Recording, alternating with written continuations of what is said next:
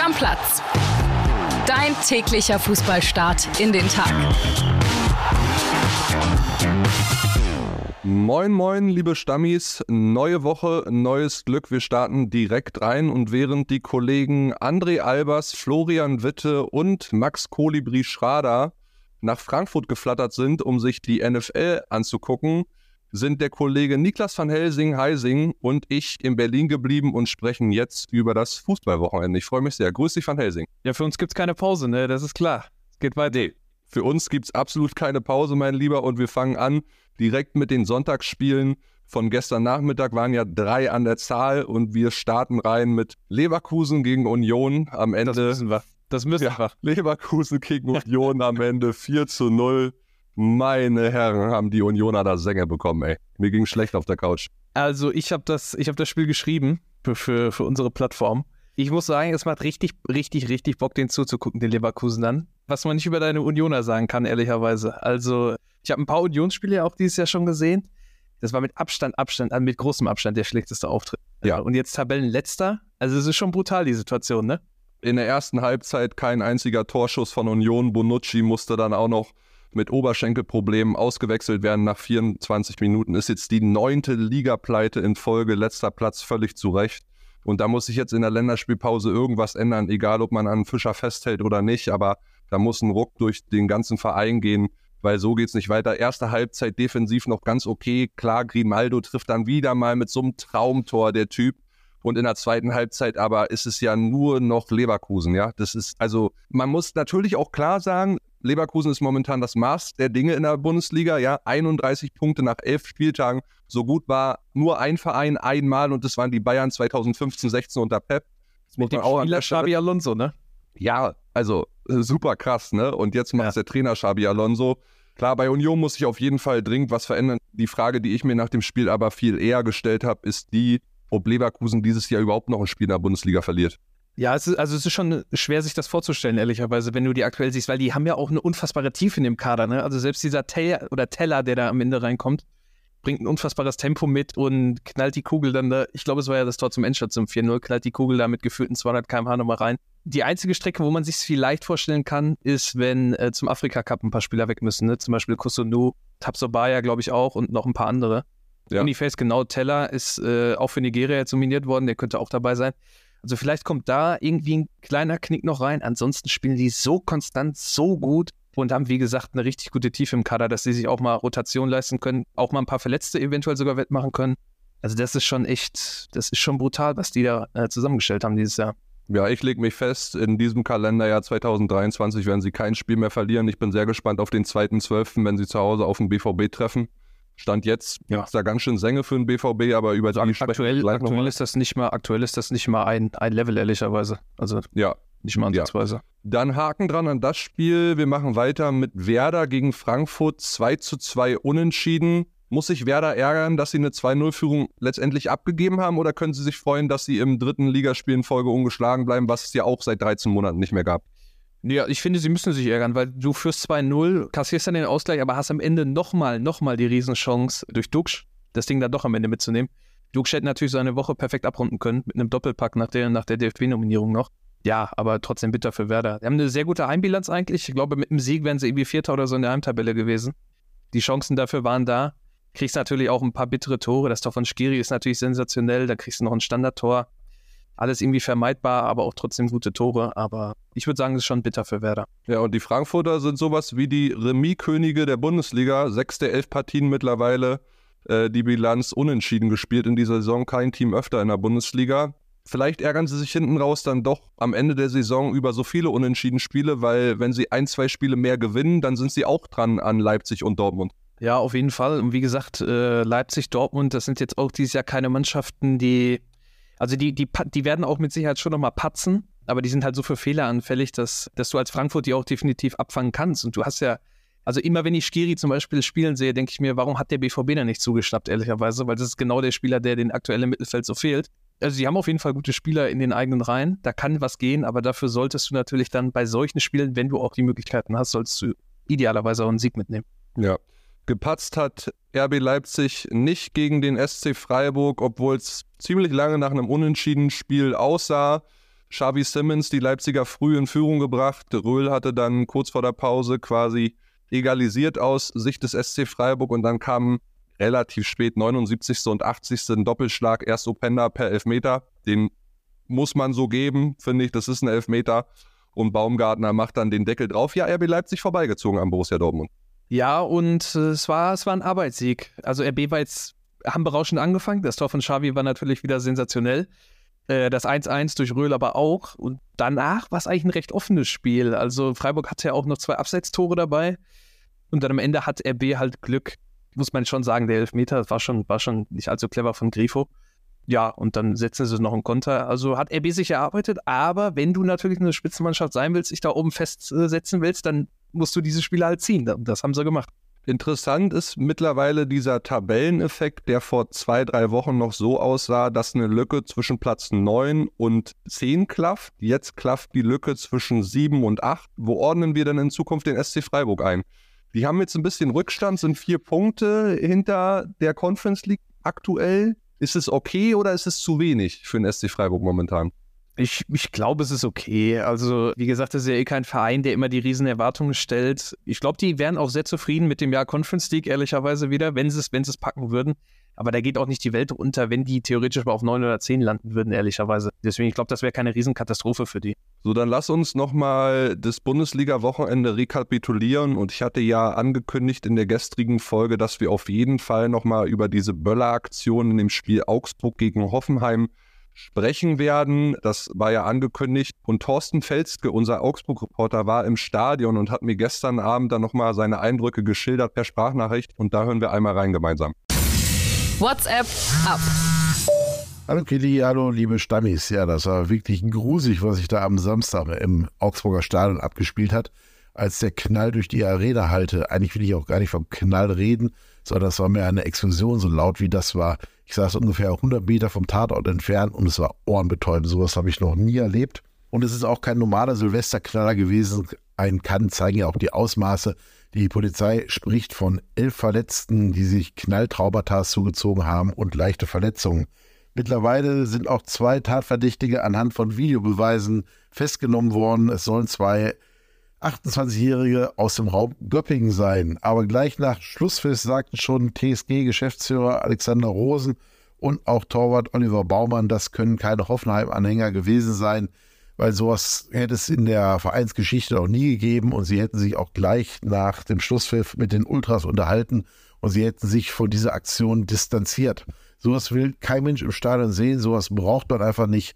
Und wenn wir das nächste Mal über Augsburg reden, geht es dann hoffentlich über sportliche Dinge. Ich wünsche euch noch einen schönen Tag. Bis dahin. Servus.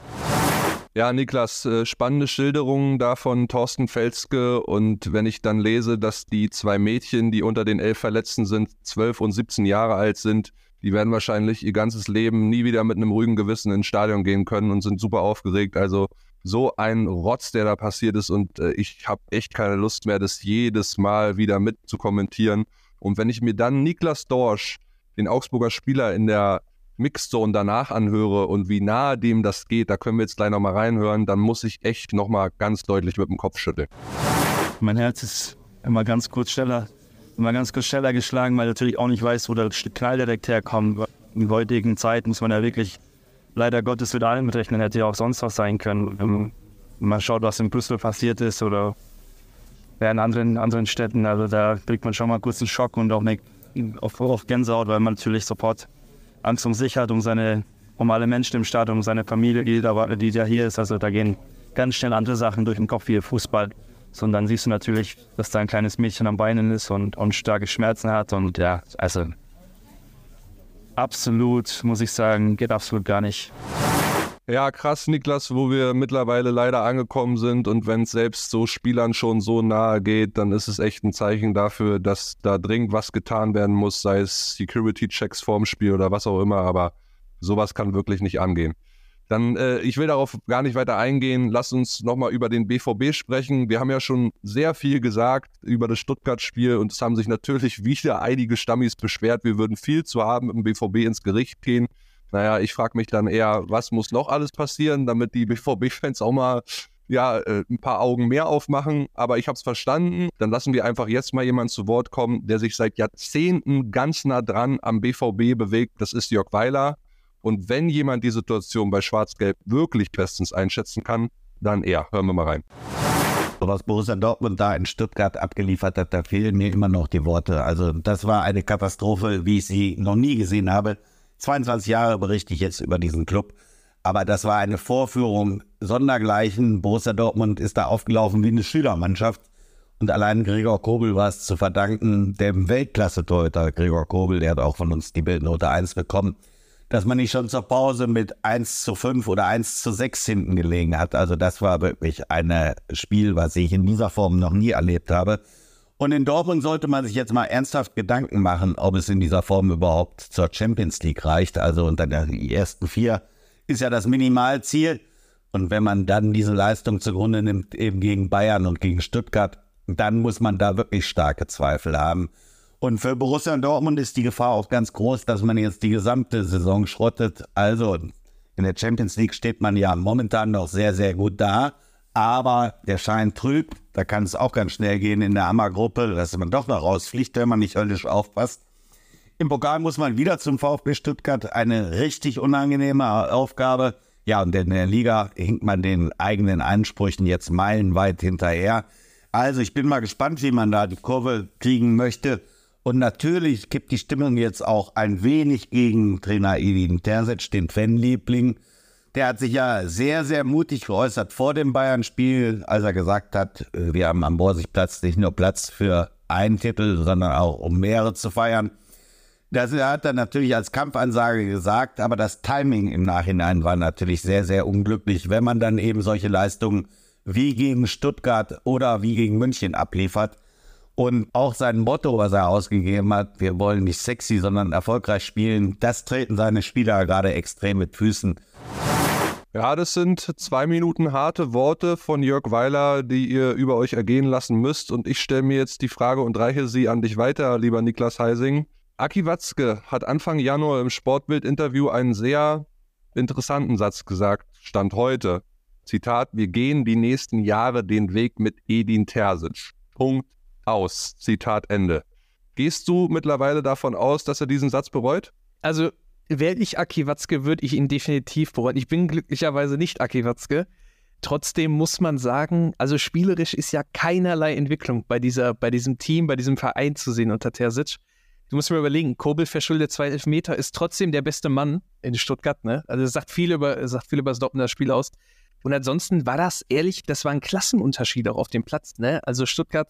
Wie gesagt, Girassi wurde erst eingewechselt, vorher war noch Undav auf dem Platz. Stuttgart hätte, wie Jörg schon richtig in der Sprachnachricht sagte, die hätten 6, 7 Stück schon machen können. Das kann einfach nicht der Anspruch sein. Das Ding ist halt, Terzic ist ja so gefestigt scheinbar unter den Fans, aber auch bei den Verantwortlichen, wie er diese Watzke-Aussage auch wieder belegt, dass der schon ein gewisses Polster hat. Ich frage mich nur, wie weit geht das, weil es war ja ein bisschen fatal, sie haben die Ergebnisse eingefahren, obwohl die Spiele nicht allzu gut waren. Wenn jetzt die Ergebnisse nicht stimmen, kann das ganz schnell kippen, kann ich mir vorstellen. Problem ist nur, es sind irgendwie keine passenden Nachfolger theoretisch auf dem Markt. Ich glaube, so einer der wenigen Namen, der überhaupt vielleicht passen könnte, ist so einer wie Glasner. Deswegen glaube ich, ist Terzic doch recht sicher. Ich kann nur noch mal allen BVB-Stammis da draußen sagen und raten, wenn man doll verliebt ist, in diesem Fall in Edin Terzic, dann lässt man sich manchmal blenden. Vielleicht kommt das Erwachen während der Länderspielpause, aber das Gute ist, wir werden in der Länderspielpause wahrscheinlich nicht so viel über den BVB reden, also entspannt euch wieder und es wird schon, liebe BVB-Stammis. Dann kommen wir mal ganz kurz noch zu den Bayern, bevor wir so mit Nationalmannschaft und zweiter Liga noch ein bisschen weitermachen, lieber Van Helsing. Gestern ja große JHV in München gewesen. Dresden hat zu den Zielen nach dem Pokal aus unter anderem gesagt, die Meisterschaft und London. Ganz kurzer Satz, mit London ist natürlich das Champions League-Finale gemeint. Es wurde ein Rekordumsatz verkündet, 882 Millionen Euro. Halleluja, das ist eine ganze Menge.